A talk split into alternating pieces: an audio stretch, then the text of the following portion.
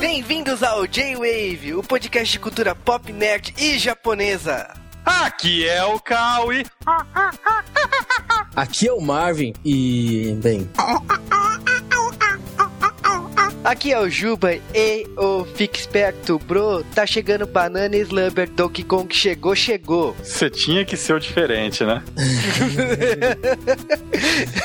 e estamos começando mais um J-Wave, J-Wave de videogame em homenagem aos 30 anos de Donkey Kong. É o personagem de videogame mais velho que falamos até agora. Provavelmente vai ser o mais velho que falaremos, porque dificilmente sai um J-Wave de Pac-Man. É o mascote mais velho até que a gente, né? Ninguém aqui tem 30 anos. e nesse podcast temos um convidado especial, especialíssimo gamer retrô, Marvin. It's me, Marvin. Eu acho que o pessoal tá até acostumado quando a gente faz um podcast desses históricos de videogame, a gente tira o Marvin. É tipo Pokémon, sabe? Marvin, eu escolho você! Marvin, Marvin! Mas dessa vez nós vamos falar de muitas bananas muita confusão, muita aventura, com uma galerinha da pesada. Mas 30 anos de Donkey Kong, a gente vai falar disso depois dos Correios.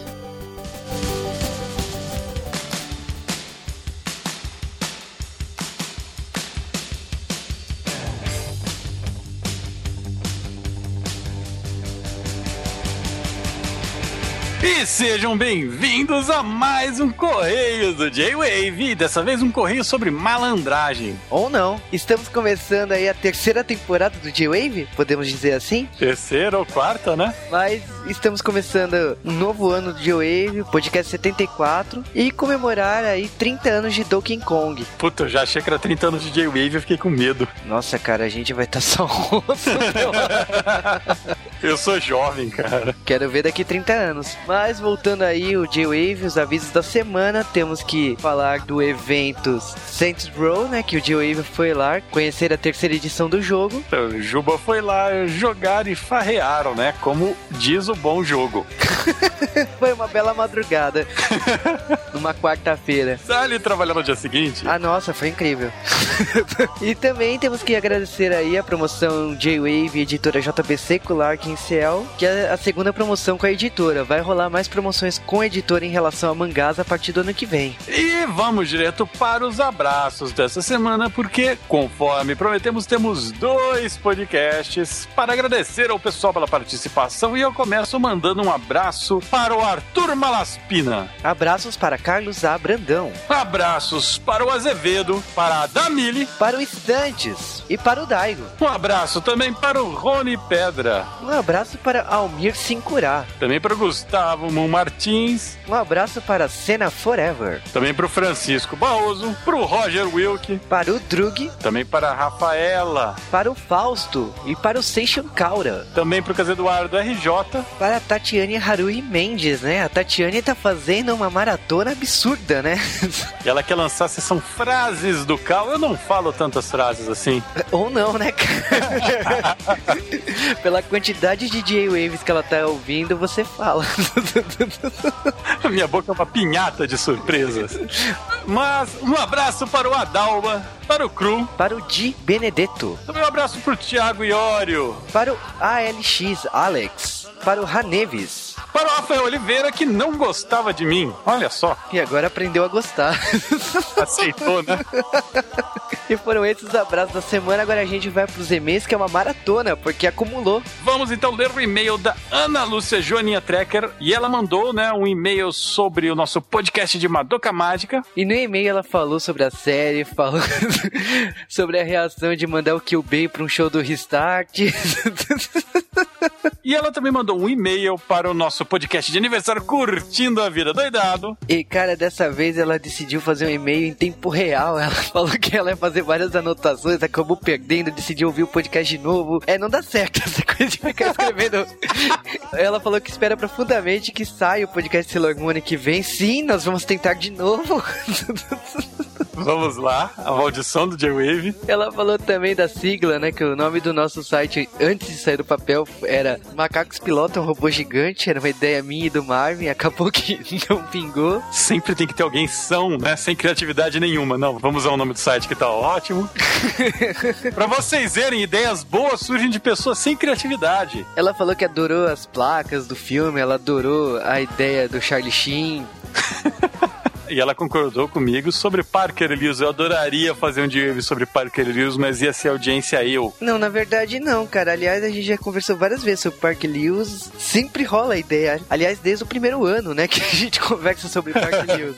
é, esperamos que a Netflix ouça a gente e coloque a série para lá para assistirmos. Exatamente. Tem outras séries aí que nós sempre conversamos e de repente pode até pintar. Ela também manda como sugestão serviço de entregas que, que eu gosto pra caramba desse filme, do estúdio estúdio Ghibli, Ghibli, né? Que é na pronúncia verdadeira. E ela perguntou no final se a Kiki poderia entrar na categoria de garota mágica. E aí? Então, ela não transforma. Mas ela é mágica. E ela é uma garota. e recebemos também um e-mail do Vinícius Galvão comentando os podcasts de Madoka Mágica. E ele quis defender que ele gostava de Super Pig. Não tem defesa.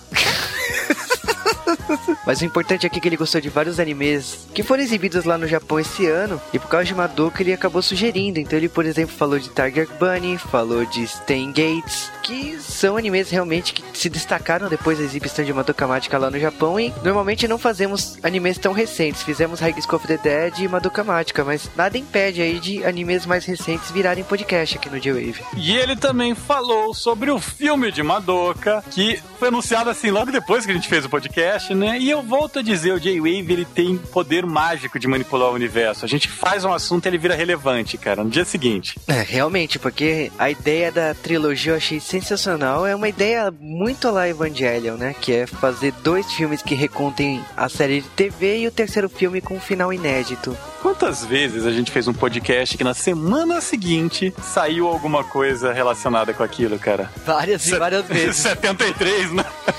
Desde Caça-Fantasmas, cara. É Caça-Fantasmas, a gente parou a gravação no meio, oh, notícia nova. Até agora estamos esperando. Power Rangers, cara, também teve. Power Rangers teve, né? Caralho. E-mail agora do Kadimo Senpai. Ele falou que ele gostou bastante da segunda parte de Madoka Mágica. Parabéns para a equipe do J-Wave. E ele acha que o nome do anime não deveria ser Madoka Mágica, deveria ser Romura Mágica. Ah, mas aí ia denunciar logo no começo, plot. Sim, ele acha que a Madoka é a protagonista mais sensal do ano. ah, tá, a competição tá foda, hein? Então tá, né? Agora é e-mail do Renato Fonseca, de Santos, 28 anos. Ele achou o podcast espetacular. Ele falou que o podcast 70 aprofundou bastante curiosidades, que o 72 foi spoiler na cara, e foi mesmo. Ah, cara, J-Wave dá spoiler na cara desde o podcast 1. E eu vou até reclamar, porque teve um podcast só que eu falei, não, não vamos dar spoiler, que foi o J-Wave 6, e me arrependo amargamente até hoje. Viu? É, e ele falou que ele gostaria de ter participado da época de quando o anime tava em exibição no Japão, essa, essa coisa lá, Lost, né, de tentar descobrir. Eu também queria isso, eu assisti o anime na reta final, quando eu comecei a assistir já tava rolando a polêmica, então eu perdi um pouco desse gás inicial quando tava em exibição. E agora é meio do Vinícius Tomal, o Kyujibo. Ele tem uma teoria de que, na verdade, a gente acha que a conservação de energia funciona por causa do Kyubei, né? Então, na verdade, somos nós que somos ignorantes à lei e o Kyubei é correto porque ele usa as garotas mágicas para equilibrar e a gente vê tudo equilibrado por culpa dele. A lei da conservação de energia depende de sistema fechado, é um pouco mais complexo que isso, uh, mas como tem mágica envolvida no universo, né, são garotas mágicas, fazem o que quiserem. O que o Ben continua sendo um ignorante. A revolta do Cal é uma coisa digna. Eu sou cientista, caralho. Então tá, não vou discutir. E-mail agora do Maquezan. E ele perguntou se a gente tem um departamento jurídico. Nós temos. Sim. então relaxa que temas lolicons podem rolar no futuro. Você repara que todo tema que vai ser polêmico, a gente chama o departamento jurídico para gravar junto para calar nossa boca, né? e o Wesley do Nascimento da Guia mandou um e-mail pra gente e a melhor coisa desse e-mail é uma foto de um cosplay de Madoka Mágica que eu já tinha visto no Sankaku Complex. Sim, eu acesso o Sankaku Complex. Essa foto eu vi antes de assistir Madoka Mágica. Por causa do Sankaku Complex. Não vamos deixar o link pro Sankaku Complex aí. Vocês já devem ter adivinhado. A gente repetiu várias vezes o nome. Se virem. E agora é e-mail do Frank Castle, 28 anos, Osasco, São Paulo. Será que é o Dolph Lundgren?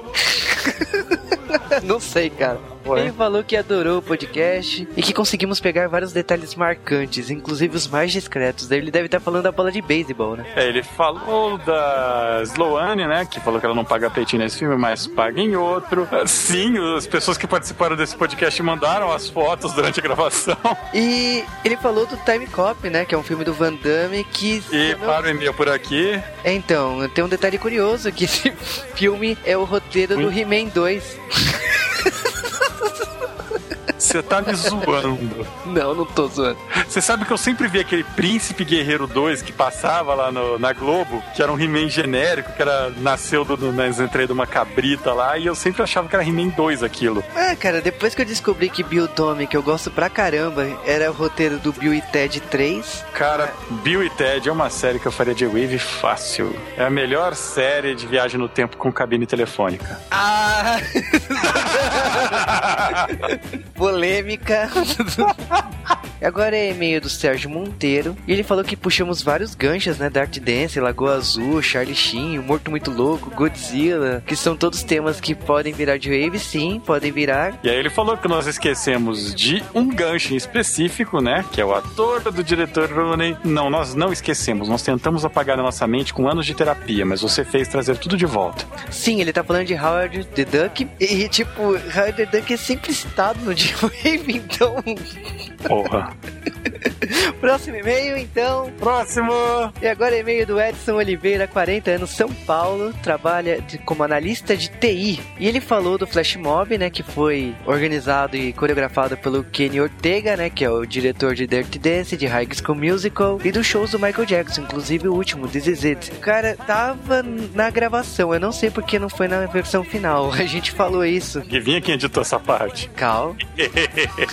alguém, alguém. Aham, alguém. Agora é meio do Marcos Trace, ele falou de Super Pig. Não sei por que esse pessoal lembra tanto de Super Pig Não, assim. cara, o que, que aconteceu com os e-mails? Os caras estão querendo ser cortados no começo do e-mail. do Bruno Buga Fernandes dos Santos, vulgo Bugaf. E que tá sempre nos comentários do G-Wave, ele mandou um e-mail, acho que pela primeira vez, agradecendo o G-Wave pelos esses dois anos de existência. Ele Ele falou que no dia que ele ouviu o J-Wave número 73, nosso aniversário, ele ouviu o 20, né? Que era o podcast de Akira do ano passado. E notou que nós mudamos completamente, né? Nós evoluímos. Espero que para um lado do bem, né? Ou do mal, se do mal foi do bem, sabe? Tipo o Doutor Evil. não vou nem comentar. Pô, assisti todos os filmes seguidos esses dias, cara. Mas ele disse que o podcast, primeiro que ele ouviu foi Evangelion, mas o que fisgou foi eu vir. O que te fisgou não foi ouvir, foram outras coisas. Que ficam de baixo, né? É, da Elvira. Não tão de baixo. Não, ele tá olhando pro lugar certo, não se preocupe.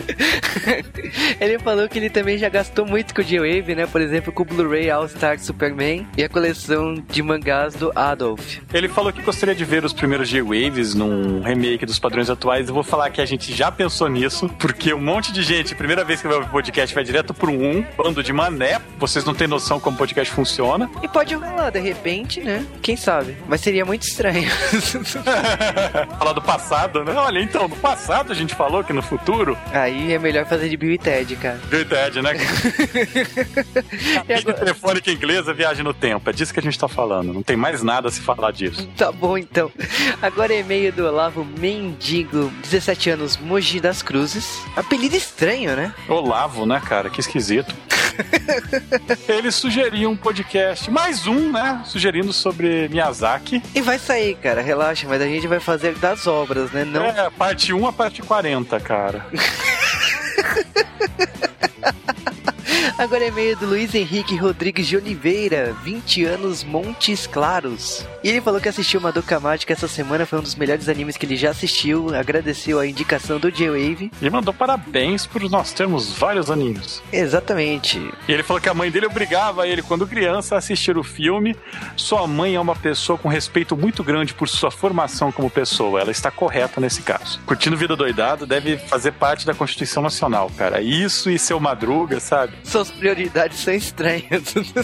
Mas agora é meio do Thiago de Porto Soares, analista de sistema e podcaster de São Bernardo do Campo. E ele falou que Curtindo a Vida Doidado é uma aula de caráter, seja bom ou ruim. O, que, o detalhe mais interessante que ele mandou no e-mail é a questão do professor, que é o Ben Stein, escreveu o discurso do Richard Nixon e do Gerald Ford, mas o que eu achei mais interessante é que eu realmente eu lembrava dele em outros filmes, mas me passou despercebido que ele apareceu em Caça Fantasmas 2, MacGyver, Anos Incríveis, 3 é Demais e o Máscara. Agora é meio do Luiz Gustavo. O Luiz Gustavo, ele lembrou de Spin City e citou participações do Christopher Lloyd, melhor são as gravações dessa participação, que o Michael J. Fox fica chamando ele de Doc toda hora, cara. Não, sem comentários, esse vídeo eu já tinha visto, cara. Eu Spin City é uma série que eu gostaria de ver inteira. Porra, Spin City é uma série muito foda. E o Diego Bebsamar mandou-nos um e-mail falando parabéns para você, ou cantando parabéns para você, em vários idiomas, né? No caso, japonês, francês e a língua do Daigo. a língua do Daigo, né? Que isso, Google agora tem também a opção.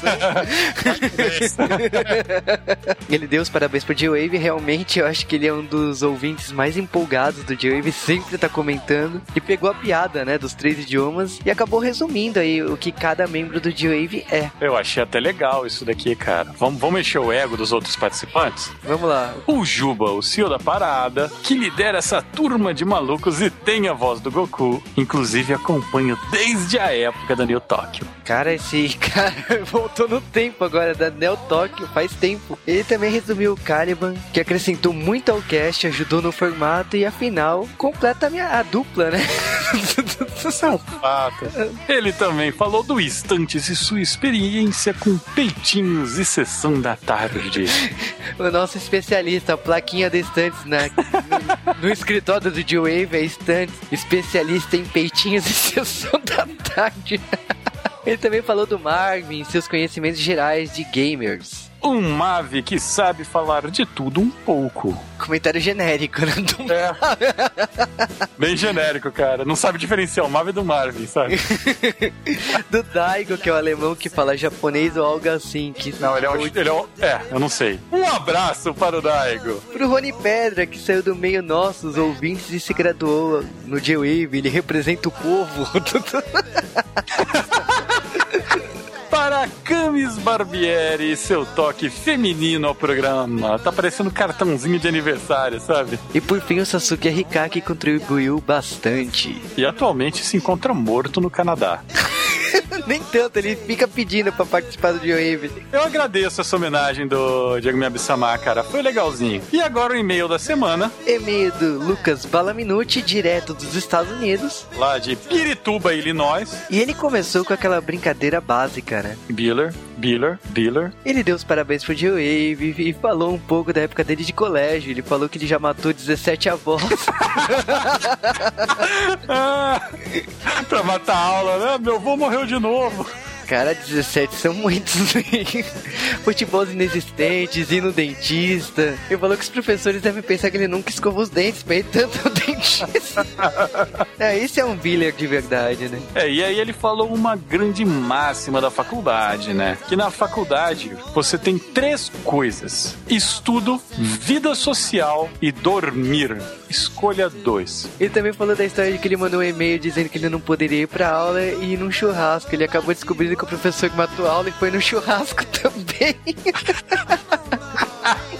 Ele também agradeceu pelo podcast do Scooby-Doo, que ele achou maravilhoso, principalmente relembrar os personagens do desenho, episódio por episódio, né, as séries. Ele ficou com saudades do Ferris Bueller. Ah, cara, não fique com saudade do Matthew Broderick. É o filme da vida dele. E esses foram os e-mails da semana e da semana passada também. Tomara que não sejam da semana que vem. Para não serem da semana que vem, você vai mandar um e-mail para nós em jwavecast.jwave.com.br. E para comentar, é só entrar no post enquanto você está ouvindo o podcast podcast e falaram o que você achou do podcast de Donkey Kong. Mas vocês podem falar depois também, ou antes, sabe? Tem a galera que entra, vou baixar e depois comenta, nunca mais aparece, sabe? Você pode comentar no passado também. E não deve comentar nos posts do passado. Tem uma galera que está lá preenchendo. Favor, encham de comentários podcasts antigos. Não precisa ouvir os podcasts antigos, aliás, não ouçam. Belo incentivo você dá pessoas. Nossa senhora, hein? Ah, não, eu fui ouvir o de Evangelho e ele ainda tá foda, cara. E também não esqueça de comentar no Twitter, arroba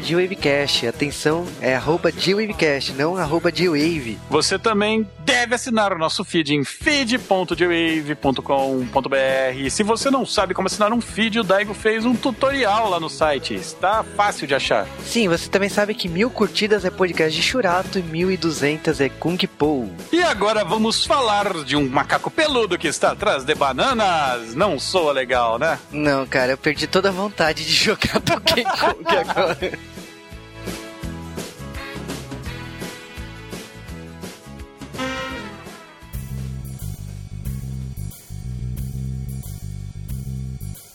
E antes de falarmos de Donkey Kong, precisamos falar de Fusajiro Yamaguchi. Sim, o fundador da Nintendo. Na verdade, não vamos falar nada dele, a não ser que ele fundou a Nintendo. E vamos lá, né, na história da Nintendo em 1889, quando a Nintendo foi inaugurada por Fusajiro Yamaguchi, e ele abriu a Nintendo para fabricar Hanafuda, que são cartas japonesas, um estilo de jogo com cartas lá do Japão. É, eu imagino que as pessoas pensam na Nintendo e imaginam que a empresa já começou com videogames. Naquela época ia ser tipo do Dr. Brown De Volta pro Futuro 3, né? Cara, seria muito tosco isso. Portátil da Nintendo, o cara levando uma carriola, sabe? Não, e só jogos temáticos, né? Samurais. Mas um tempinho aí depois, em 1902, foi quando a Nintendo percebeu que Hanafuda é legal e tudo, mas o, o que estava na moda eram cartas ocidentais. É isso aí. Então o senhor Yamaguchi ensinou o Japão a jogar truco. E nessa época também foi quando a Nintendo começou a exportar seus primeiros baralhos para fora do Japão. O sucesso começou a, a funcionar. O senhor Yamaguchi e seus descendentes eles acabaram criando, né, a empresa Yamaguchi Nintendo. Sim, e depois disso, o Hiroshi Yamauchi, na década de 60, ele tentou fabricar macarrão instantâneo, arroz instantâneo, hotéis. Instantâneos também, né? A Nintendo, diga-se passagem, não rolou. E depois das Olimpíadas de Tóquio, a Nintendo quase faliu. Em 1959, a Nintendo fechou uma parceria com a Disney. Então, fabricando os, os primeiros baralhos com os personagens da Disney no Japão. Você sabe que a Nintendo é a Disney dos videogames, né? E a Disney é a Nintendo da área Do cinema, né? E a Apple é a Nintendo dos computadores, cara. Interprete como quiser.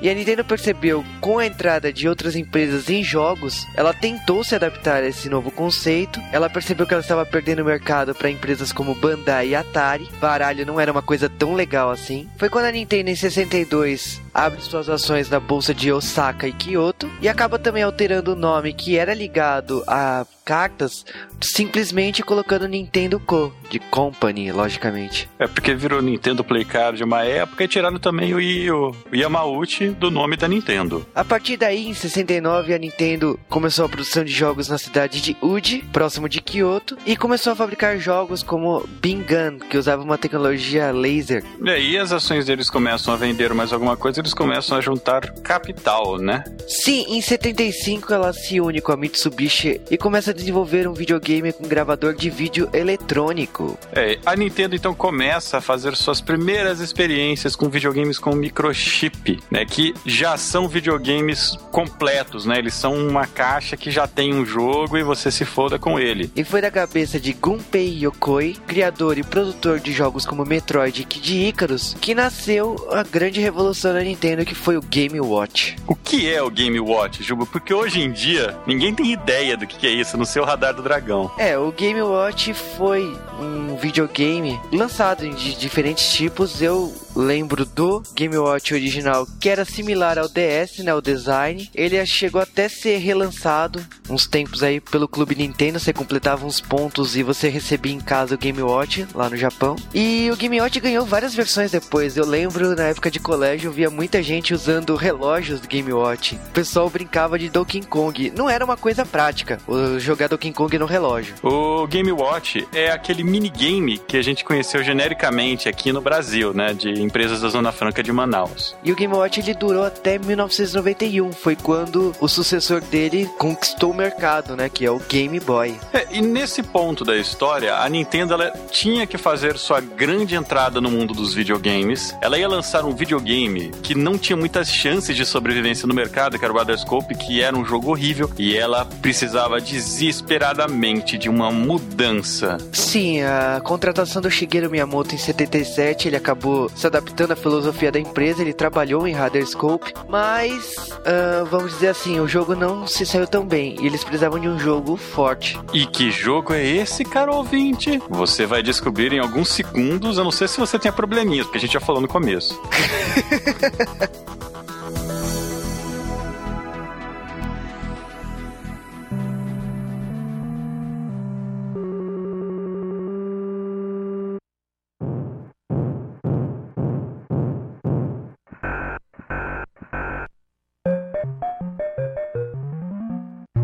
julho de 1981, o mundo veria uma revolução e depois dela nada mais seria igual, como todas as revoluções. Exatamente, estamos falando de Donkey Kong chegando não num console da Nintendo, não tinha, não existia na época. Ele estava chegando no arcade, nos fliperamas. Tão bizarro hoje imaginar um jogo da Nintendo no fliperama. Mas existe até hoje, fliperamas da Nintendo. Mas Donkey Kong, ele não é um jogo que tem uma história comum, né? Como todos nós estamos acostumados. Inicialmente, a Nintendo queria lançar um jogo chamado Radar Scope, só que o jogo não estava indo muito bem, e aí eles chamaram um novo designer, né, que tinha acabado de entrar para a Nintendo, o primeiro designer industrial da Nintendo, um rapazinho chamado Miyamoto. Sim, o Miyamoto chegou até trabalhar no Radar Scope, mas ele só colaborou. Paralelo a isso, eles tinham um jogo do Popeye, que não tinha mais os direitos dos personagens. A Nintendo falou assim, ó, não vão pagar mais direitos, vocês vão criar personagens. O legal disso daí é que o Miyamoto ele olhou e falou: olha, se esse produto vai ser uma merda. E naquela época, quando você fazia um fliperama, você tinha que fazer o próprio hardware para rolar o jogo. Não era como hoje, que você pode pôr um CD dependendo do fliperama lá dentro e pronto, mudou a máquina, só pinta ela por fora. Não, naquela época, você tinha que criar todo o hardware para dar conta de jogar. E esse Radar Scope ele já tinha várias unidades produzidas, ele já tinha um hardware pronto, já tinha um projeto, patente. O Shigeru ele falou: para que gastar dinheiro a mais se nós podemos usar o mesmo hardware para tentar colocar um outro jogo aí? Essa é ideia do projeto do Popeye, só que, claro, né? Direitos autorais Hadouken. É, aí o Brutus virou o Donkey Kong, o Popeye virou o Jumpman, que seria depois conhecido como Mario, e a Olivia Palito virou Lady, né? Que virou a Pauline depois. Quem? Exatamente. Que garota... nomes são esses que vocês estão falando? A garota do jogo. Puxa, mas não é a Peach, nem, nem a, a, nem a Daisy, nem a. sei lá quem. Nem a... Nenhuma dessas. Afinal, é a primeira donzela em perigo. Que não era uma princesa. É só namorada do Homem Pulante. E como eles criaram esse nome é ótimo, né? O Shigeru olhou e falou: Bom, que nome de personagem de videogame nós temos? Nós temos o Pac-Man, nós temos o Walkman, né? Sobra o quê? Ah, ele é Jumpman, ele pula. Tava tendo aulas de inglês, né, cara? Não é possível, né? Porque. Até hoje ele não sabe falar inglês, cara.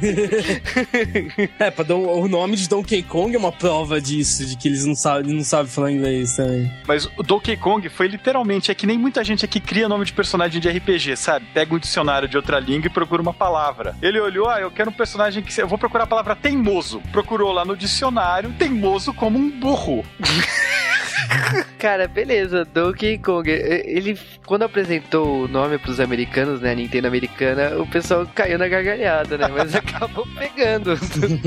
e é engraçado que esse jogo ele se inspirou em várias coisas, né? Então, tipo, Donkey Kong, por mais história simples que seja, ele se inspirou no King Kong de 1933, ele se inspirou no romance da Bela e a Fera. Tem vários pontos aí para ele ter criado Donkey Kong. Pode ser o jogo mais sem história, o jogo mais simples, mas tem todo esse contexto aí. A mais sem história não, porque quando o primeiro Donkey Kong surgiu nos arcades, ele também trouxe a primeira vez que nós vimos a história do jogo ser contada na nossa frente, na tela, sem ter que fingir tudo através do manual. E a história é bem idiota, porque o Jumpman tinha um gorila de estimação, é um animal típico de você ter de estimação, e ele maltratava o animalzinho. A PETA não existia nessa época. Nem inteligência, porque como você vai maltratar um gorila? o que acontece é que o gorila foge, rapta a namorada dele, que era a pessoa que não tratava ele mal, né? E aí o Jumpman, que é um anti-herói, ele começa o jogo já como um anti-herói e ele tem que resgatar a pobre namorada. Fim da história.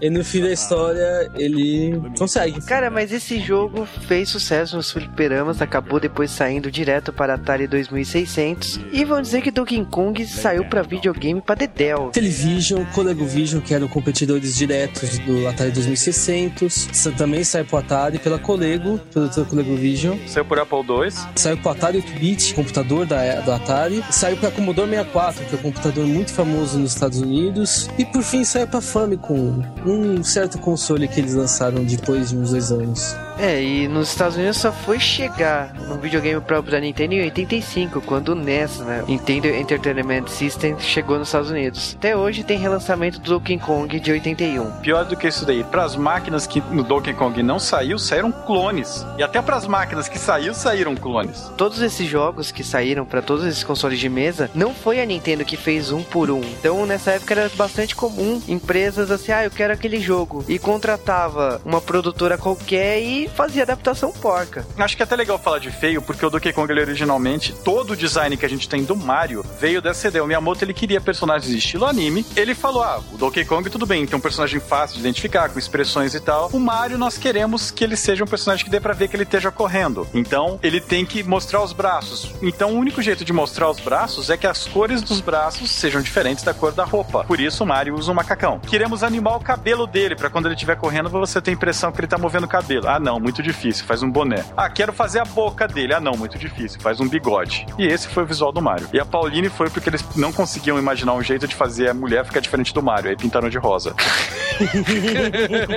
Mas o sucesso desse jogo incomodou as pessoas, né? Então a Universal Studios, quando viu Donkey Kong e aquele sucesso todo, falou assim: é, peraí, isso aí tá pegando o King Kong. O filme que eu fiz de sucesso lá atrás, eu não vou deixar isso não. E processou. Só que passou micão, né? Por causa que King Kong já tinha virado domínio público. A grande coisa genial desse processo foi que a Nintendo descobriu que a Universal já tinha ganho um processo alegando que King Kong era domínio público. Então eles chegaram para fazer um acordo, que a Nintendo ia fazer um acordo, descobriram e falaram: não, a gente não vai fazer acordo não, vamos pro, vamos pro tribunal. E a Universal teve que pagar 1,6 milhões de dólares em gastos de advogados para Nintendo. Hadouken.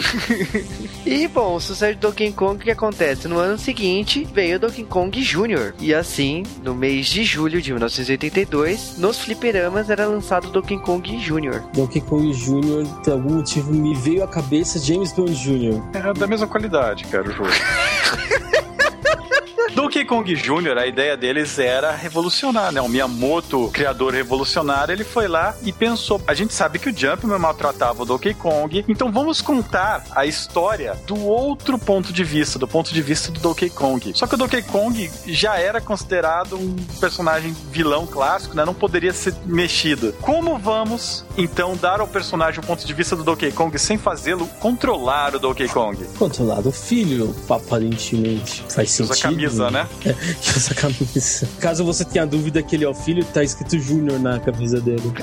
Cara, eu já acho bizarro, na minha opinião, se eles quisessem colocar o Donkey Kong como protagonista, por causa que o visual do Donkey Kong nessa época é bizarro. A questão do Jump, né, nessa época, o Jumpman já era Mario, até porque o lançamento do Mario já tava perto. O Shigeru Miyamoto, ele não fez esse jogo sozinho, né? Ele chamou, no caso, Yoshio Sakamoto, que é um designer que fez toda a série Metroid. E ele fez jogos incríveis na Nintendo, né? Ele fez o pixel art do Game Watch, fez Kid Icarus, Balloon Fight, uma porção de jogos aí, como ele dirigiu uma porção de jogos do Metroid. Acho que com exceção do primeiro e o segundo, e depois os que mudaram de estúdio, e os jogos do Wario, né? Os últimos jogos do Wario. Cara, ele foi responsável pela mudança aí do traço do Donkey Kong Jr., como também a introdução do Donkey Kong Jr. Sinceramente, esse jogo, ele é melhor que o primeiro, mas o primeiro ainda é mais marcante, na minha opinião. Eles basicamente continuaram, né, essa ideia da história em jogo, então era mostrado, então ainda era uma coisa pouco vista até então, né? A diferença desse jogo pro outro é o tipo de puzzles que você tem que fazer, né? Esse jogo, eu acho que ele é menos difícil do que o primeiro. O primeiro é difícil pra porra pra, pro jogador de hoje em dia, né? E esse segundo é difícil pra caramba só. Ah, é que nesse daqui não tinha marreta, né? Que o Mario pegava no primeiro jogo, né? Você jogava, cara, e o Mario de vilão era muito foda, né? A única vez que veríamos Mario como vilão. A não ser que você jogue Mario Tênis com o Copa, como eu.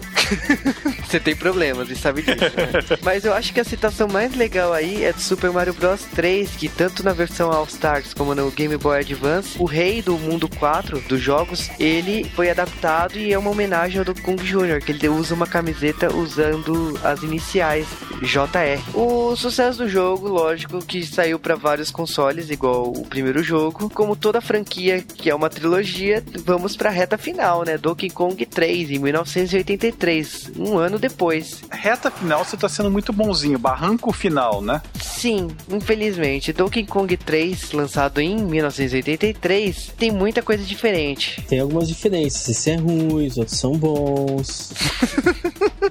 Nesse daí você tem que estuprar um macaco, né? Com um borrifador. Cara, já começa pela mudança, né? Temos um tal de Stanley, né? Não temos mais o Mario. Os vilões são abelhas, é horrível. A ideia do jogo é empurrar o Donkey Kong até ele enfiar a cabeça numa colmeia. É chatinho, é um jogo chato. Difícil pra caralho. Eu acho bizarro, né? Porque os jogos que hoje a gente considera difíceis não são nada perto dos jogos dessa época, né? Cara, a dificuldade daquela época era uma coisa impressionante. Até hoje é difícil. É, que a ideia era outra. A ideia dos jogos, tipo, da, dessa geração pra frente eram você jogar e se divertir. Essa não, era você jogar, perder algum dinheiro. E eu acho legal o Stanley, aliás, eu acho legal naquelas, né? Porque o Stanley, ele é citado só no desenho do Saturday Super Cage e depois ele só virou um troféu no Super Smash Bros. Melee. Depois nunca mais foi apagado da história da Nintendo. Stanley seria o terceiro irmão Mario, cara? Será, hein? Será? Agora, se você acha que esse jogo é ruim, a gente vai falar de Donkey Kong Jr. Mestre Matemática, né? Donkey Kong Jr. de Matemática, lançado em 83, no Natal de 83.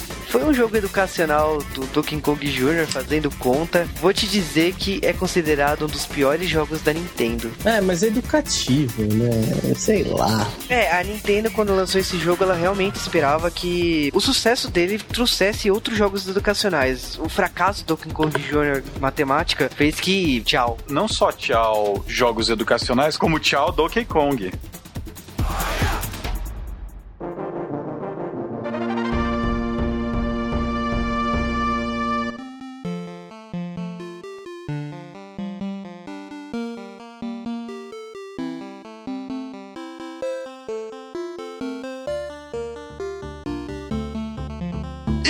21 de novembro de 1994 veio o jogo a qual você, ouvinte, provavelmente está esperando. Sim, estamos falando de Donkey Kong Country. Eu acho que é o verdadeiro começo aqui no podcast. É o jogo que você gostaria de ouvir e você quer ouvir. Então a gente vai falar dele agora. Mas antes de falar de Donkey Kong Country, precisamos falar de uma pequena empresa que ficava lá num ranchinho na Inglaterra chamada Hair, não cabelo. Hair de rada. não, não, não. Hair de cru, ou Hair, né? Hair. Me viu um comercial de cabelo agora, tá ligado? Uma modelo balançando cabelo e o logotipo da Não, porque aí seria com H, tá ligado? Mas o nome dela original é mó zoado. O leãozinho, né? É o Simba. É uma empresa que começou em 1983 e ela, vamos falar da parte relevante, ela assinou contrato com a Nintendo depois que o Chris Harris e Tim Stamper mostraram a tecnologia de gráficos, né, Silicon Graphics, mostrando pra Nintendo. E é engraçado que eles mostraram um jogo de boxe. E olha pra quem eles mostraram, né? O Genio Takeda, que foi o diretor de Punch Out. É um jogo de boxe famoso pra caramba da Nintendo. Enfim, o Genio Takeda adorou, pagou pau. Ele assessorou a Nintendo, né? Que o presidente da época era o Hiroshi Yamauchi. E o sucesso dessa empreitada fez que a Nintendo comprasse 25% da Rare. Com a compra, a Nintendo autorizou o desejo dos caras que eram fazer o um novo jogo Donkey Kong. Para fazer o jogo, o que, que eles fizeram? Eles trouxeram a tecnologia pré-renderizada 3D, que era a mesma técnica utilizada pelo Killer Esse jogo provavelmente vocês devem lembrar, né? Que saiu pra Super Nintendo na época. E a Nintendo falou assim: beleza, queremos essa tecnologia 3D em Donkey Kong Country. E acabou virando a tecnologia Advanced Computer Modeling. É o pré-renderizado 3D. E como funciona essa tecnologia? Porque todo mundo que jogou isso na época lembra o WoW que foi ver esse jogo, né? Todo mundo olhava e falava como conseguiram fazer um jogo tão bonito para um Super Nintendo. E era ridiculamente bonito. Eu acho que é um dos jogos graficamente mais bonitos que saiu para 16 bits. A ideia dessa tecnologia é que eles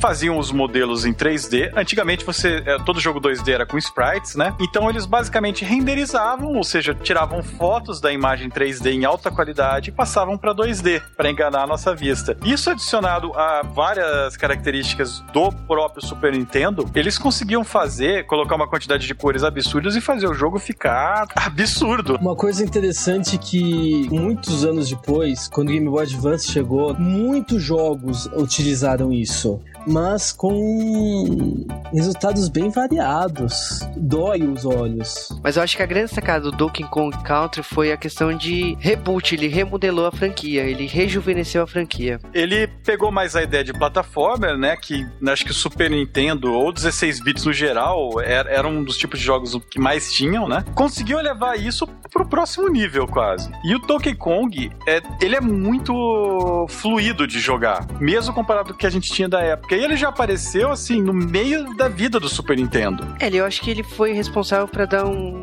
uma nova vida pro Super Nintendo, né? Você sabe que o Mario foi quem começou o Super Nintendo, então, tipo, ele durou uns 4 anos aí. É, o Super Nintendo precisava de um novo jogo, um novo jogo que fosse referencial pro Super Nintendo, que você olhasse pro Super Nintendo e pensasse nele. E o Donkey Kong Country veio preenchendo essa lacuna. E vou te dizer assim, a Nintendo fez a lição de casa. Ela lançou o jogo com uma campanha de marketing foda, a equipe de produção do jogo, mesmo não sendo japonesa, que é uma coisa estranha falando de Nintendo, assumiu a qualidade do jogo, a qualidade do jogo é alta. Eles lançaram uma edição especial com o CD com as músicas do jogo, que é uma coisa raríssima nessa época. E as músicas do jogo são muito boas também. Cara, o jogo vendeu 8 milhões de cópias naquela época, teve 90% de aprovação. A revista EGM americana considerou como o melhor jogo de Super NES daquele ano, como também foi o melhor jogo daquele ano. Vamos dar uma pausa. 8 milhões, vocês querem saber o que, que são 8 milhões?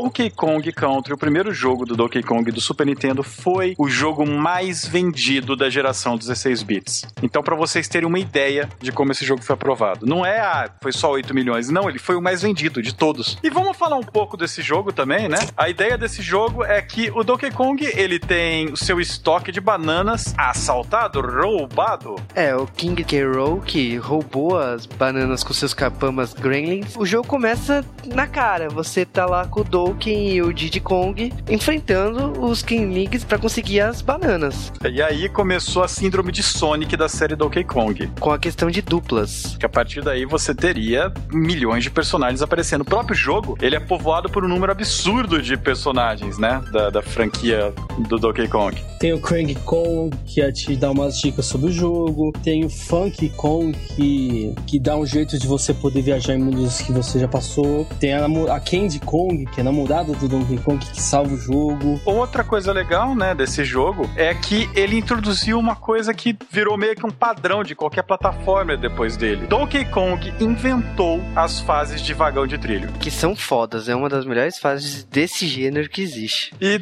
jogo de plataforma, praticamente todos têm fase de trilho, né? Depois disso. Pelo menos um por franquia. Cara, falando um pouco ainda de Donkey Kong, tem a questão dos amigos, né, dos parceiros do Donkey Kong, né, que são os bichos, então tem o Rambi, né, que é o rinoceronte, o avestruz, que é o expresso, Engart, que é o peixe-espada, o Wink, que é o sapo, e o Skawix, que é o papagaio. Eles são bichos que aparecem em momentos da fase quando você completa alguns objetivos, como pegar moedas, entra em, algum, em algumas partes da fase para você conseguir liberar eles. Eles facilitam muito a sua vida nas fases. E falando da trilha sonora de Donkey Kong, a trilha sonora é assinada pelo Robin Binland, que fez a trilha sonora de Killer Instinct 1, 2 e o Gold, além de GoldenEye 007, Star Fox Adventure, Viva Pinata e Banjo-Kazooie de Xbox 360 e atualmente fez Kinect Sports 1 e 2. A Evelyn Fisher também trabalhou nesse jogo, ela foi a voz da Jonah Dark em Perfect Dark, além de David Reese que fez trilha sonora de jogos como Battletoads, Double Dragon, Star Fox Adventure e Diddy Kong Racing, além de Viva Pinata para o Nintendo 3DS. Os cenários básicos do jogo são cenários de floresta. Tem a selva, tem as cavernas, os maravilhosos lagos. Eu odeio as fases de água de Donkey Kong.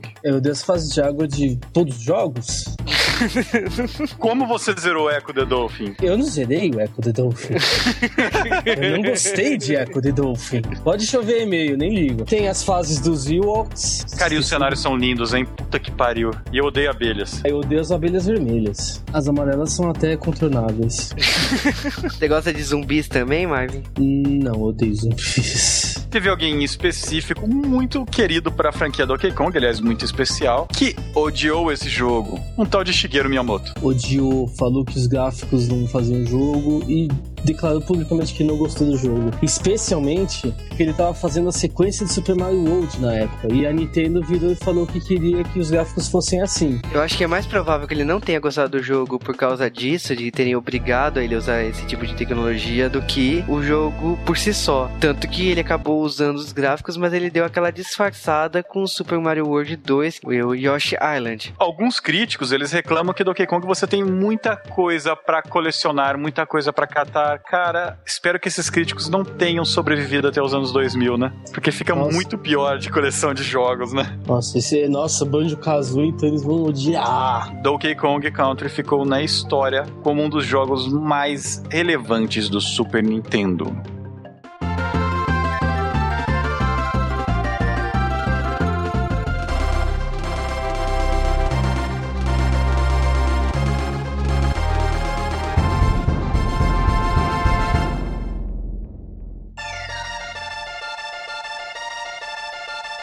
21 de novembro de 1995, um ano depois de ter saído o sucesso estrondoso de Donkey Kong Country, a Rare lança Donkey Kong Country 2. Que, na minha opinião, é muito melhor que o primeiro. Eu acho que ele corrige todos os defeitos do primeiro, a começar pelo Donkey Kong. Ah, eu gostava do Donkey Kong, mas a, a Dixie também é uma. É uma A personagem Dixie, interessante. acho que todo mundo jogava com a Dixie, né? Eu preferia, porque ela voava, você não caía tão fácil. Eu segurava ela porque às vezes ela dependia da fase de bônus, pra entrar nas fases de bônus. E assim como o primeiro, você joga com dois jogadores no modo pseudo cooperativo, né? Só que agora mudou a- a- o grupo. Dessa vez a história, o nosso grande pirata crocodilo raptou o Donkey Kong e roubou as bananas. Por que, que um crocodilo quer bananas?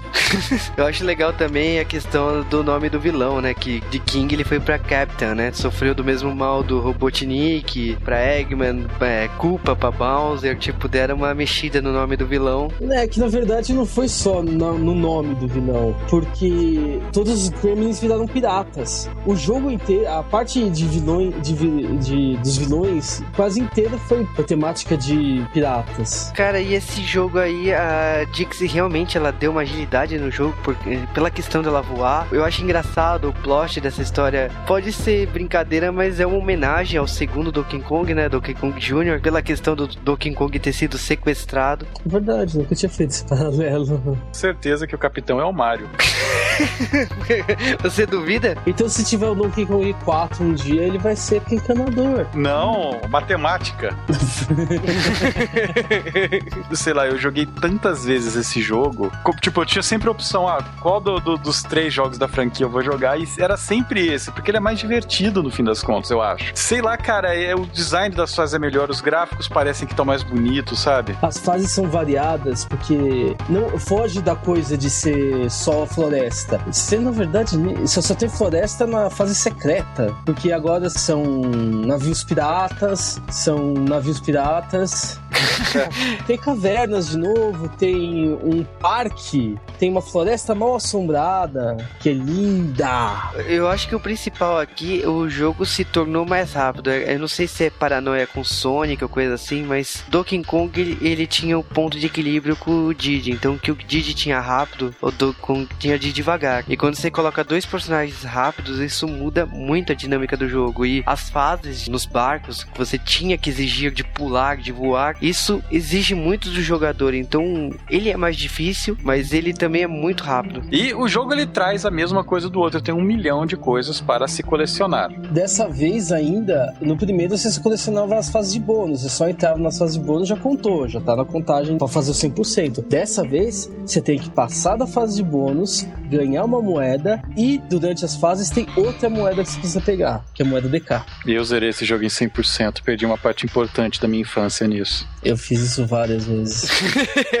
o Marvin perdeu a infância toda. Né? então nesse jogo tem as moedas banana, tem a Cream Coins, um monte de moedas aí. No caso dessas moedas piratas aí, você abre a fase do mundo perdido. Você pode comprar informações no jogo com essas moedas. Grandes merda, né? Ah, e é, nessa época tava valendo tudo pra você conseguir o 100%. Você não sabia como você completava o 100%. 102%. É, pra Verdade. te zoar, né? Pra te escrotar, né? Não, não é 100%, é 102%. E os animais mudam também nesse jogo. Solks volta, mas ele volta mudado, ele não carrega só lanterna, ele carrega os personagens. Skitter, Aranha aparece, Rainby e Ingward voltam. Também aparece Hatley, a cobra. Alguns personagens são deixados, mas ainda assim ocupam lugar no nosso coração.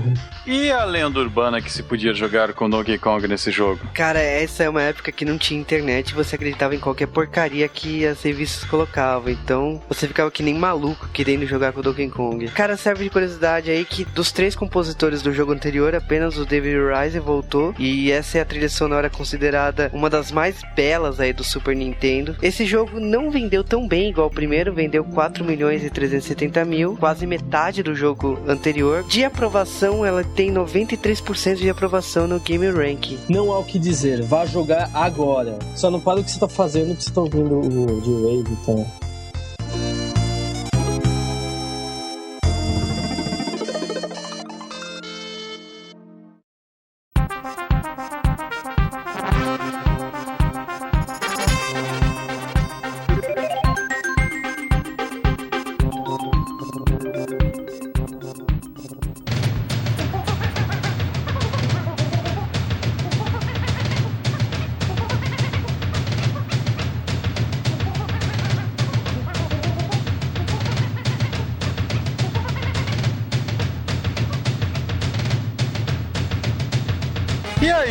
Né, como é de sucessos em franquia que se faz uma empresa grande, em 22 de novembro de 1996, um ano depois do último jogo, a Rare vai lá e resolve me lançar Donkey Kong Country 3. E eu tenho uma pergunta pra Rare. Por quê? Cara, eu acho que ela pegou a mesma maldição do Donkey Kong original, então toda vez que você tem três jogos, a terceira vai dar uma merda. E eu sinceramente não gosto desse jogo. Ele é de longe o pior, né? De novo, a história é que Donkey Kong foi raptado de novo e o Didi também foi. Então, já que tem, tá faltando um, um- um gorila, vamos por mais um. Um bebê do tamanho do Donkey Kong. Sim, eles tentaram trazer de volta ah, o equilíbrio do primeiro jogo, então trazer um personagem mais devagar com a Dixie, né? Esse jogo, sinceramente, se ele tentou isso, ele fracassou. Dessa vez, o nosso querido Kiro, que não é mais capitão, ele perdeu o controle dos, dos Kremlins depois dessa derrota. Os Kremlins falaram, meu, você já perdeu duas vezes por causa de banana. Vai procurar outra coisa pra fazer. Dessa vez, ele fez... Ele... O que aconteceu? Surgiu um novo líder. Um computador maligno chamado Chaos. Que é um que é falso. Ó, sp ó, spoiler. Não é o vilão principal. Na verdade, é uma criação do Kiro de novo, só que ele mudou o nome de novo para Baron K. Rollenstein. Isso que é um complexo de personalidade, né? Minha nossa. Isso aqui é ser idiota. Cara, e a aventura desse jogo se passa no Cremisfério Norte. Olha, eu adoro esses trocadilhos infames. Não. Meio Mortal Kombat, né? Com tudo com K e tal. Quem compôs a trilha sonora desse jogo é Eveline Fincher e o David Rice, né? Ele, Eveline já tinha trabalhado no primeiro jogo, ela volta aqui. O David Rice foi quem fez a trilogia, né? Esse jogo não vendeu tão bem, ele vendeu apenas 2 milhões e 890 mil cópias, sendo que 1 milhão e 700 mil cópias foi só no Japão. Então, pra você ver que não foi muito longe no ocidente. A aprovação do jogo caiu um pouco, foi 86%, e vamos dizer que ele serviu para ser um dos últimos títulos do Super Nintendo. A Nintendo já tava com tudo pronto pro Nintendo 64. Tanto é, é, quando você tenta salvar o jogo, uma das músicas que podem aparecer é uma versão, um remixzinho diferente do tema do Super Mario 64, do tema quando você tá no castelo. Nossa, belo easter egg. né? Aliás, easter egg tá extremamente cheio, né, desse jogo. É bizarro, né, porque esse jogo você tem uma navegação de fases totalmente diferente dos outros, né? É, por, pelo barquinho, né? O mapa é mais aberto, digamos assim. Até demais. Até demais. você tem que procurar as coisas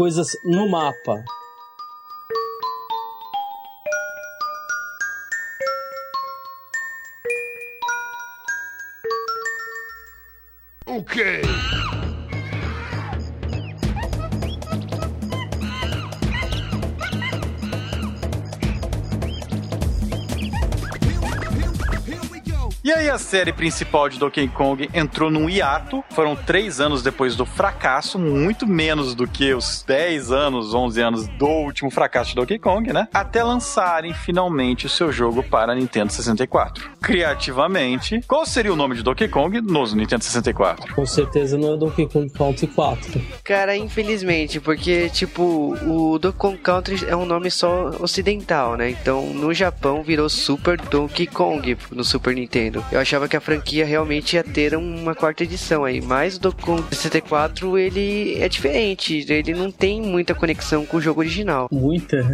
tem o Diddy Kong, olha lá, e os Kremlins. É, porque não foram nem as mesmas pessoas que trabalharam na história do jogo, né? Exatamente. O jogo ele traz um estilo de aventura 3D similar ao Super Mario 64 e o Banjo-Kazooie. Aliás, mais similar ao Banjo-Kazooie pela montanha de coisa que você tem que pegar. Super Mario 64 são só 20 estrelas. O Banjo Kazooie, sem. Esse jogo você também vai aprendendo as, as habilidades dos personagens. E falando em personagens, você tem um mundaréu de personagens, né? Donkey Kong e Sonic, tá foda. Porque Donkey Kong já tinha, já tinha um monte de personagens. No 2 e 3 apareceu um irmão que é host de um game show, apareceu a avó, a avó Kong. Aliás, todos eles chamados Kong, hein? É foda é. isso aí. Incesto rolando. Cara, não suja o universo do Donkey Kong, que é isso. Mas dessa vez o K-Rool ele cria uma arma chamada Blast Your Magic e pretende destruir a ilha dos Donkey Kongs. Logicamente, tipo, o Donkey Kong tem que impedir isso. Mas eu vou te dizer que o jogo ele significa que vai ser um bom jogo quando você presta atenção na abertura dele, com aquele rap maravilhoso. Nossa senhora. Eu não lembro que publicação, eu não lembro de verdade, mas ele foi eleito uma das piores músicas cantadas de todos os tempos. Cara, agora vocês sabiam que a campanha de marketing para lançar esse 64 foi muito maior do que para lançar o primeiro jogo. A ideia deles com isso daí era trazer o Donkey Kong pros anos 90 que ele já estava. Que merda, cara, que merda. Assim, não é um jogo de todo ruim, mas ele envelheceu mal. E se você comparar ele com o Super Mario 64, ele envelheceu muito mais que o Super Mario 64. Se você compara ele com o Ocarina of Time, então, tadinho já devia estar enterrado. Uma coisa que é meio triste é que eles mataram uma avó Kong. Eu não joguei Donkey Kong 64 na época. Eu joguei o jogo depois e vi ela morta e falei, nossa, por que que eles mataram ela? Mas não, na verdade foi uma morte natural, ela morreu em paz, então tá tudo certo. Mas aparece o fantasma dela. Você tá, ficou bem com o Entei, Marvin? Fiquei, fiquei bem Entei, tá tudo bem agora. Cara, mas o Donkey Kong 64, ele tem essa questão mesmo, tem uma hora que a ilha muda, né, quando Rool usa a arma. O jogo, ele é interessante, ele tem uma pegada diferente, porque ele deixa de ser 2D, né, você realmente tem a profundidade e tal. Como eu disse, ele envelheceu mal, mal, mas eu acho que Donkey Kong 64 é um dos melhores jogos de 64, por mais que ele tenha envelhecido mal aí. É engraçado porque uma coisa, a coisa mais importante do Donkey Kong Country eram os gráficos bem a, além do que qualquer outro jogo de Super Nintendo tinha na época. Não só isso, como a inovação também, né? De jogabilidade, ideias novas. O principal aqui é que o Donkey Kong 64 ele vinha com Special Pack. Era o, o jogo que vinha com um item que aumentava o processamento do Nintendo 64. Então você trocava o Special Pack que depois se tornou obrigatório nos jogos seguintes do, do videogame. O que eu acho que foi uma boa sacada. Eles apostaram que esse jogo ia vender bem e tá aí.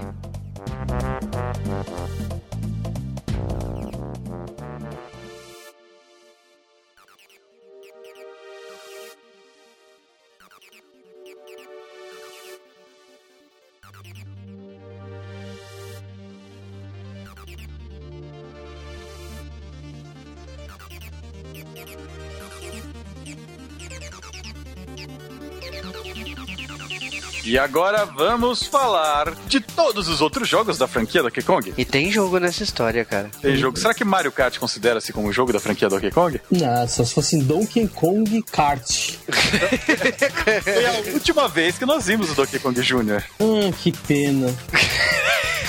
Não, ele apareceu em algum jogo de tênis perdido por aí. É verdade, ele apareceu no Mario Tênis aí. Tem Mario Kart. Vamos então falar das outras franquias que não a principal de Donkey Kong. A começar com o Game Boy. O primeiro jogo de Donkey Kong para o Game Boy se chama Donkey Kong. Ele é um remake muito melhorado do primeiro jogo de Donkey Kong lá de 81. Ele é você assumindo de novo o papel do Mario e tem, tem que salvar a Daisy. É, você, as primeiras quatro fases do, do arcade aparecem e aí muda. Você salva, aí o que acontece? O jogo salva e você vai para mais 97 fases. É um jogo muito interessante, alguns movimentos que aparecem no Super Mario 64 anos depois são introduzidos aqui. É um jogo de estratégia legal. Simultaneamente com o lançamento de todos os Donkey Kong Counters para Super Nintendo, a Rare fez uma é, versões chamadas Donkey Kong Land para Game Boy, Game Boy sem cor, preto e branco mesmo. O primeiro jogo, ele é o único jogo deles que tem fases extras. Tem uma fase que é numa montanha, tem fases, tem uma fase que é em outra montanha, tem uma fase que é numa cidade e tem alguns inimigos novos, como porcos voadores. Os gráficos são bons pra época, mas sei lá. O Donkey Kong Land 2 e 3 são só reciclagem de algumas coisas dos filmes grandes de Super Nintendo. Não vai, né, são, são chatinhos. Teve também um remake de pra Game Boy Color do primeiro Donkey Kong Country. É legal que eles até reaproveitam algumas músicas do primeiro Donkey Kong Land. Mas é melhor você pegar um Super Nintendo, né? Tem as versões de Game Boy Advance de todos os Donkey Kong Countries. Todas elas são ruins, tem o som ruim, tem gráficos ruins, eles colocam histórias novas que são ruins, eles colocam no Donkey Kong Country 2 e 3 eles colocam chefes novos que distam completamente da proposta gráfica do Donkey Kong Country. E no Donkey Kong Country 3 eles mudam todas as músicas, todo, tudo que é relacionado ao som do Donkey Kong Country 3 é mudado. As músicas são completamente novas, as vozes são completamente novas, colocaram um mundo novo só de água. Depois disso, praticamente nos portáteis, o Donkey Kong só veio voltar aí depois que a Rare foi vendida, então foi quando a Nintendo assumiu a franquia e trouxe o seu antigo parceiro de volta. Foi quando nasceu a franquia Mario vs Donkey Kong. Você é revivendo o jogo do Pernalonga do, do Atari, né? Puta que pariu. é, mas eu acho legal. Eles trouxeram o visual do, dos personagens como eles são hoje, mais uma proposta de um jogo da década de 80. E funciona, para mim é um dos jogos mais viciantes aí. Ele tem exatamente a proposta dos anos 80. Dá para se divertir por hora. Daí você tá fazendo nada, se liga o seu DS e dá pra ficar jogando. A continuação do Mario vs Donkey Kong se chama Mario vs Donkey Kong 2, March of the Minis. Que é Lemming, sem tirar nem pôr. O Mario vs Donkey Kong Mini Marches Again é a mesma coisa com mais bonecos. E nesse caso aí foi lançado só pra DSiWare, né? Então significa que é só pra download. E você acha que acabou? Lógico que não. Tem mais um Mario vs Donkey Kong. foi lançado em 2010. Sim, Mario vs Donkey Kong Miniland Mayhem. E esse jogão Pozo segue a mesma proposta da, da franquia e foi o último aí dessa série aí, Mario vs Donkey Kong. Alguns desses jogos você pode encontrar para The Cyware. Eu recomendo, eu acho que mistura nostalgia, tem novidades aí, vale a pena ir atrás da franquia. Cara, mas em 1997, primeiro ano de Nintendo 64 e saiu o primeiro jogo de corrida aí do Nintendo 64 com os personagens da Nintendo, né? Saiu o Diddy Kong Racing. E Diddy Kong Racing, eu acho que para quem tava esperando aí Mario Kart, foi um bom jogo. Ele teve esperando Mario Kart, não teve o que queria, né? Não, não é o que você esperava. Não é uma coisa que você fala, não, eu tenho Chocobo Racing, Bomberman Racing. Não, porra. Pelo amor de Deus, se você tá comparando com Chocobo Racing, se mata, né? Que isso? Não, é um jogo bom. É um jogo de corrida que tem uma coisa muito esquisita. História. Eles têm que salvar uma ilha do maligno Wispig e pra isso eles têm que correr entre si e depois correr contra um chefe que vai dar, como todo bom jogo da Rare, você tem que coletar um monte de coisa. Pra quem gosta de aventura, eu acho que é uma mistura ideal, assim. É um dos motivos de eu gostar de Diddy Kong Racing é essa mistura, essa dosagem de ter história, de ter missões, ter objetivos com corrida. É engraçado aqui que a versão do Nintendo 64 ele tinha outros personagens da Rare, né? Então tinha o Banjo, tem o Kunker, todos esses personagens depois quando foram relançados para Nintendo DS foram excluídos porque acabaram se tornando personagens exclusivos dos videogames da Microsoft. A versão de DS é estúpida porque eles quiseram, porque quiseram enfiar coisas de você usar a tela de toque. Esse jogo, na teoria, teria continuações aí, mas como a empresa foi vendida, não foi pra frente. Então teria o Diddy Kong Pilot e o Donkey Kong Racing. Donkey Kong Racing chegou a ter trailer divulgado, tinha potencial aí, mas não, não foi pra frente. Com a fina parceria da Rare e da Nintendo, acabou. Acabou não, né? Aí veio a bizarrice. bizarrice. O que podemos falar do GameCube? Tem o Donkey Kong, que é um dos jogos favoritos do Juba. Donkey Kong, a primeira coisa que eu fui atrás foi o, o DK Bongos, os bongos do, do, do, do, GameCube, e joguei muito Donkey Kong 1, 2 e 3. Cara, nem ligo. Eu gostava muito de bater palmas, bater nos bongos. Ele é baseado no jogo Taiko. Nem é feito pela Nintendo, ele é feito pela Namco, né? Então tem músicas e tal. Vou te dizer que a versão japonesa é bem melhor que a versão americana, musicalmente falando. Porque Bongo tem... Hero. Sim, Hero. numa época que ainda não tinha o Guitar Hero. E eu acho legal, pelo menos na versão japonesa, porque tem músicas de anime, tem músicas de tokusatsu. Na versão americana não, na versão americana eles deram uma pegada mais em músicas tradicionais, né? Então. Uma pegada mais domínio público, sabe? A grande cagada, na minha opinião, na versão americana é que eles colocam muito cover, né? Você tá esperando a música original e o cover não é tão bom assim. Mas é uma franquia que chamou atenção, aliás, todo evento de anime nessa época tinha esse destaque, né? De ficar batendo no bongo e batendo pau né? Aliás, não funcionava porque eventos de anime são barulhentos, então o microfone não funcionava direito, mas enfim. Não é só de jogo musical que os bongos sobreviveram, né? Tem o jogo Donkey Kong Jungle Beat, que é um jogo de aventura que você usa o bongo, e eu acho legal pra caramba. Vou te dizer que você parece um retardado jogando isso, mais retardado que jogando o Wii. É, você não controla o Donkey Kong diretamente, né? Não, você tem que ficar. Você batendo. é o patapom, né? É, você tem que ficar batendo e o Donkey, Kong vai se mexendo na tela. É divertido, é um, são um jogo de aventura bacana. É um um outro Donkey Kong, na minha opinião. Eu acho que é um outro traço. É, eles têm uma outra pegada aí no jogo. Mais ou menos em 2009, alguns jogos de GameCube foram refeitos pro Wii para aproveitar as funcionalidades do controle de movimento do Wii. Esse jogo foi um dos que foram lançados é, e usavam ao invés de usar o Bongo, você usava o Emote e o Nunchak. Pra quem tava esperando uma aventura do Donkey Kong e não tinha uma data e não tinha uma previsão para jogar o jogo do Donkey Kong, é um jogo divertido. Se você tem o Bongo em casa, vale a pena correr atrás, porque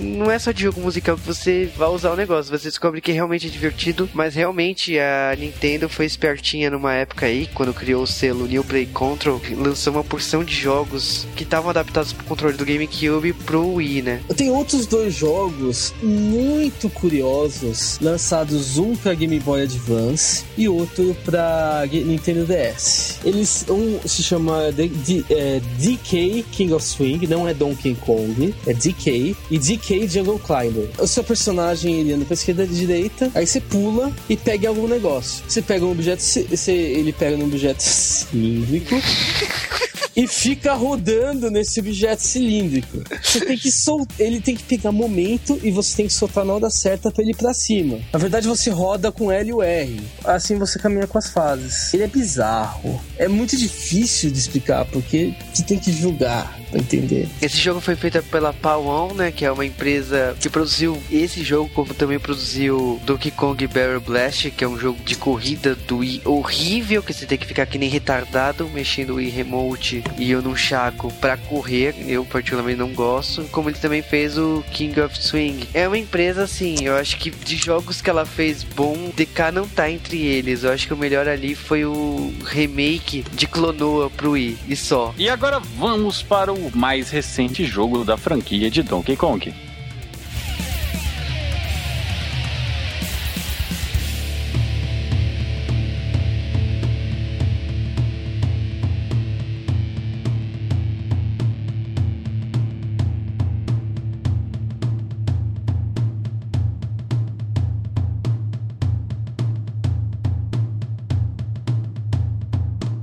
Aí, num hiato de mais de 10 anos, pela segunda vez na história do Donkey Kong, ou pela terceira vez, né, lembrando do outro hiato de 3 anos, nós temos o retorno à franquia principal de Donkey Kong com um jogo com o nome apropriado, Donkey Kong Returns, que foi o jogo que me fez comprar o Wii. Tem a mulher gato e o pinguim? Eu não compraria o Wii por causa disso.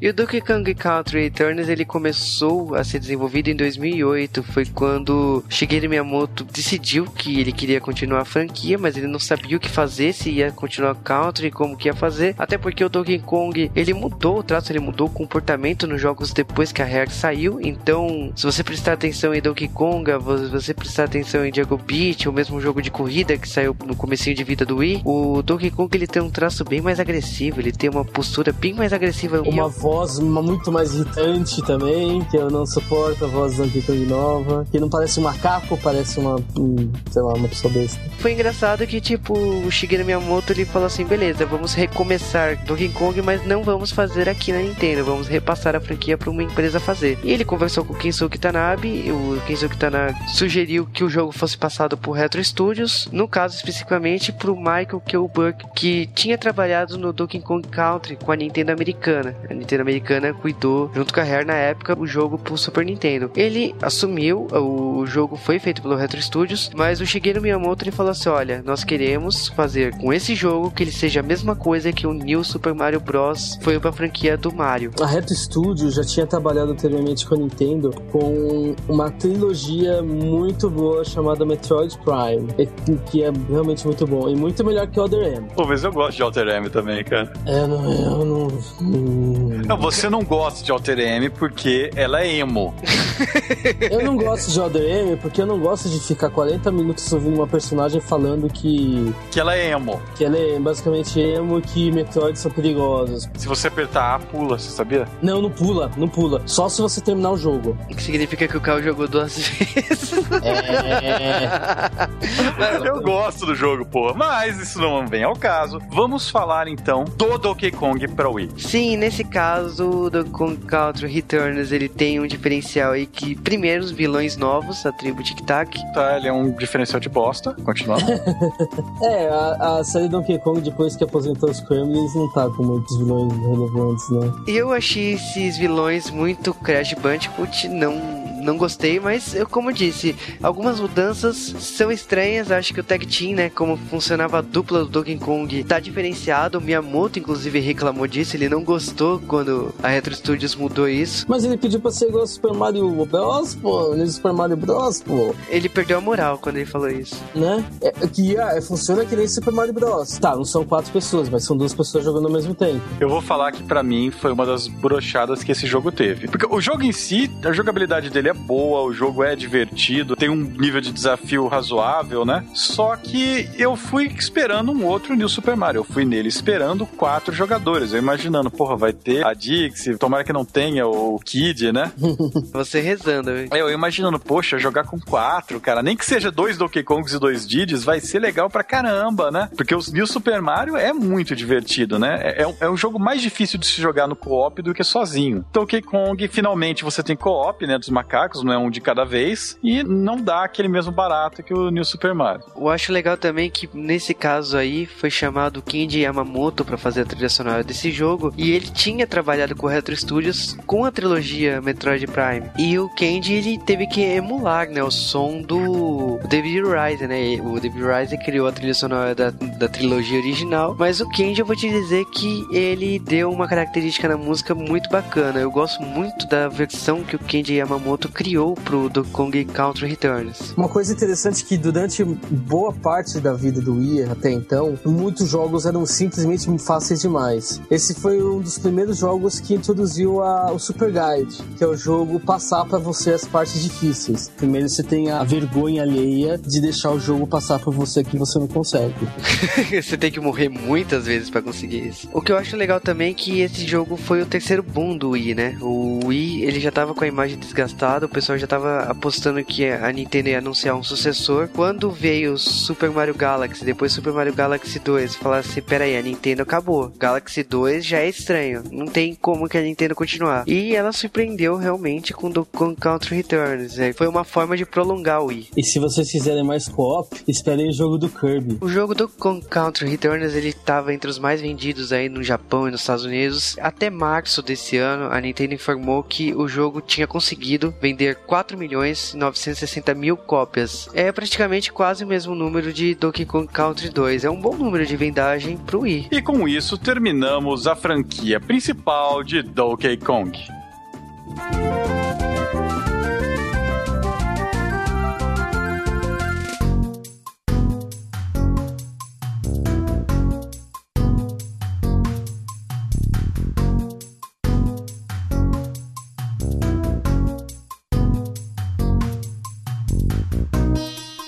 E agora chegou a hora de falar dos desenhos de Donkey Kong. Sim, são vários desenhos que o Donkey Kong apareceu. Uma atrocidade, né, cara? Sim, e o primeiro deles foi Saturday Super Kaiji, que foi produzido em 83 a 85, em que vários personagens de videogame da época foram reunidos numa série de curtas. Então tinha Frogger, Donkey Kong, Go Mario, né? O Mario tratando tipo de, de vilão, né, cara? Vou pegar esse toelho. Era o Gargamel do Donkey Kong, cara.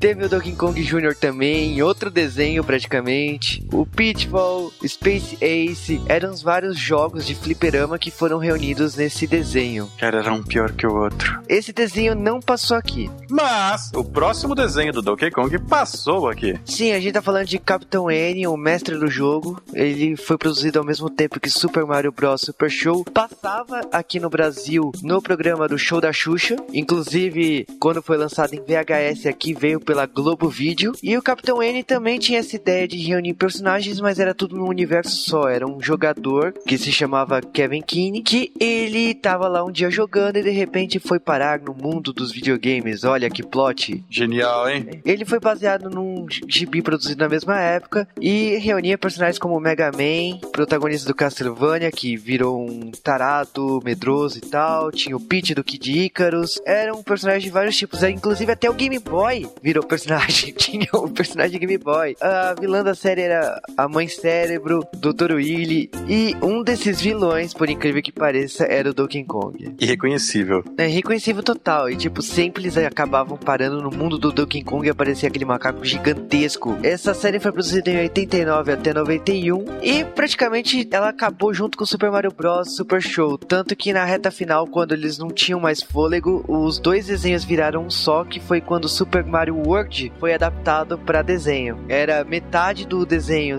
a série baseada no Super Mario World e a outra metade no Capitão N. Mas os desenhos de Donkey Kong não param por aí. E aí chega a melhor série de todos os tempos baseada no personagem, mas isso não pode significar muita coisa. E estamos falando da produção canadense e francesa Donkey Kong Country, produzida em 1998 a 2000 com 40 episódios. Feita no Nintendo 64. ela tem CGs, né? Uma, uma série produzida em computação gráfica. Ela teve apenas 40 episódios. Ela foi produzida pela Nelvana, que é uma empresa que tem uma série de desenhos aí como Babar, Pipi Meia Longa. Até uma série do Doctor Who foi produzida por ela. E esse Donkey Kong passou aqui no Brasil pela Record. Inclusive passou na TV a cabo pela HBO. Essa série também passou aqui, inclusive por canal infantil estrangeiro. Eu lembro de assistir o Donkey Kong pelo Goiás, que era um canal de desenhos argentino que eh, passava depois de Chiquititas, não me orgulho disso. Mas, mas esse desenho ele tinha um plot normal de desenho daquela época que era praticamente o Donkey Kong sendo um maluco, o Didi sempre sendo aquele sidekick a lá Scooby-Loo, sabe? Ele sabia de tudo e tal. Eu gostava mesmo do King Carol, que era o, o vilão digno de desenho americano, né? O cara tinha planos geniais para tentar conquistar a ilha, para roubar bananas e coisa do tipo. A versão brasileira teve vozes como o Sérgio Moreno, que fez a voz do Donkey Kong. O Sérgio Moreno fez vozes como o Doco de Libra na saga Hades dos Cavaleiros do Zodíaco. O Loki, também no filme do Cavaleiro Zodíaco, A Grande Batalha dos Deuses. O Ken Master em Street Fighter 2 Animated Movie e no Victory. E outros desenhos aí como o Mickey Mouse na Casa do Mickey, o Bruce Wayne no filme Batman e Mr. Freeze e outras coisas aí. O Diddy Kong ele foi dublado pelo Marcelo Campos, que eu acho que nem precisa falar quem ele é, né? Já que ele é o Trunks em Dragon Ball. Se for falar banana de pijama, eu tolero, pare por aí. Não, estou falando de Mega Man. Ele fez o desenho dos anos 90. O Moody Ares, também Cavaleiro do Zodíaco. Tá ótimo, tá ótimo. Porra, não, você não deixou falar o melhor? General Blue em Dragon Ball? E pare por aí. ele fez o Artemis em Sailor Moon, fez o Liuma em Spectre, mas eu acho que o, o personagem que o Cal mais gosta é o Shurato. E a gente termina o bloco por aqui.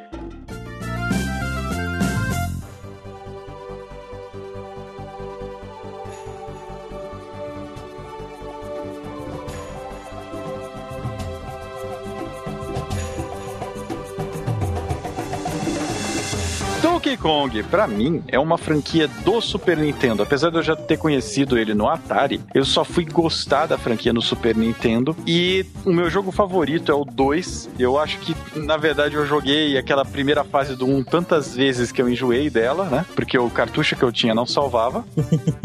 É, e sim, eu zerava Donkey Kong de uma batida só. O 2, eu acho que eu viciei tanto naquele jogo que eu, eu lembro das fases de core, eu, eu lembro, é memória de reflexo das fases de trilho, sabe? O 3 foi uma grande decepção e depois do 3, depois da decepção, eu sumi da franquia do Donkey Kong. Ele não, não me interessou mais até eu voltar a ter interesse quando eu consegui o Wii depois do DS. E aí eu voltei no tempo e joguei tudo que eu não tinha jogado. E não me arrependi. Eu acho que Donkey Kong é uma franquia que todo mundo deve jogar e ele é um dos personagens mais importantes da história do videogame, mesmo que os jogos dele, na maioria, não retratem isso. Donkey Kong é uma franquia eu acho que a franquia que a Nintendo menos liga, na verdade. Menos que Metroid? Menos que. Pô, Metroid teve, teve uma trilogia, teve. mandou o Team Ninja fazer jogo pra eles. Te falo qual é a franquia que, não é, que a Nintendo não dá bola. Que de Icarus. Puta, verdade, que de Icarus. Verdade.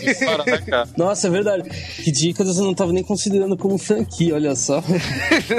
Isso porque são dois jogos e tá vindo o terceiro. 20 anos depois. Né? Mas assim, de franquias com mais de três jogos jogos, eu acho, eu acho que aqui elas menos se incomodam mesmo. Porque, tirando o primeiro jogo, tudo que foi feito da franquia que seja bom, não é pelas mãos diretas da Nintendo. Donkey Kong Country é tudo da Rare e da Retro. O Diddy Kong Racing também é da, da Rare. Mesmo jogos ruins, a maioria deles são, da, são feitos por outras empresas. Ela não liga muito para isso, para esses jogos. O que é uma pena, porque eu acho, mesmo Donkey Kong Country 3 sendo meio ruizinho, é um, uma trilogia muito forte. Tem um, para mim, provavelmente um dos melhores jogos de plataforma que já foram feitos é o Donkey Kong Country 2. E é uma pena a Nintendo ter esse descaso com a franquia. Cara, 30 anos de Donkey Kong e eu gosto pra caramba da franquia. Realmente a Nintendo não cuida tão bem dela, tanto que a Nintendo nem fez um ano comemorativo do Donkey Kong, passou despercebido. O foco principal tá no Zelda. Foi o J-Wave que descobriu? Sim. e acho que a franquia merecia um pouquinho de respeito da própria Nintendo por ela. O, dos jogos eu gosto, dos jogos clássicos, gosto mais do Country, logicamente. Achei que foi um retorno justo, não era o retorno que eu esperava. Country Returns. Eu gosto pra caramba, mas eu esperava mais que aquilo. Gosto do Donkey Konga, gosto do Diddy Kong Racing. Então, assim, tem muitos jogos ali que são bons, outros não. A grande maioria dos portáteis não tem jogos bons ali, não. Mas eu espero mais jogos aí da franquia. Eu espero mais jogos do Donkey Kong, espero mais jogos de aventura aí. Espero que a Retro Studios faça uma continuação e acerte o tom do Donkey Kong. Com Kremlins. Exatamente. Com a Dixie. Também. Eu achei que, principalmente, quando ela anunciou, olha, a gente não gosta de fase de água, não vai ter fase de água. Eu falei, ótimo, concordo com vocês. é, finalmente. eu adorei a declaração. Eu falei assim, né? Não, também não gosto de fase de água. Mas é isso aí, 30 anos de Donkey Kong, joguem os jogos clássicos, comemore esses 30 anos de Donkey Kong. E essa foi a comemoração de 30 anos de Donkey Kong aqui do J-Wave. E daqui 10 anos, sem desistirmos, faremos a de 40 anos. Não. Repetir, vamos repetir tudo que a gente falou de novo.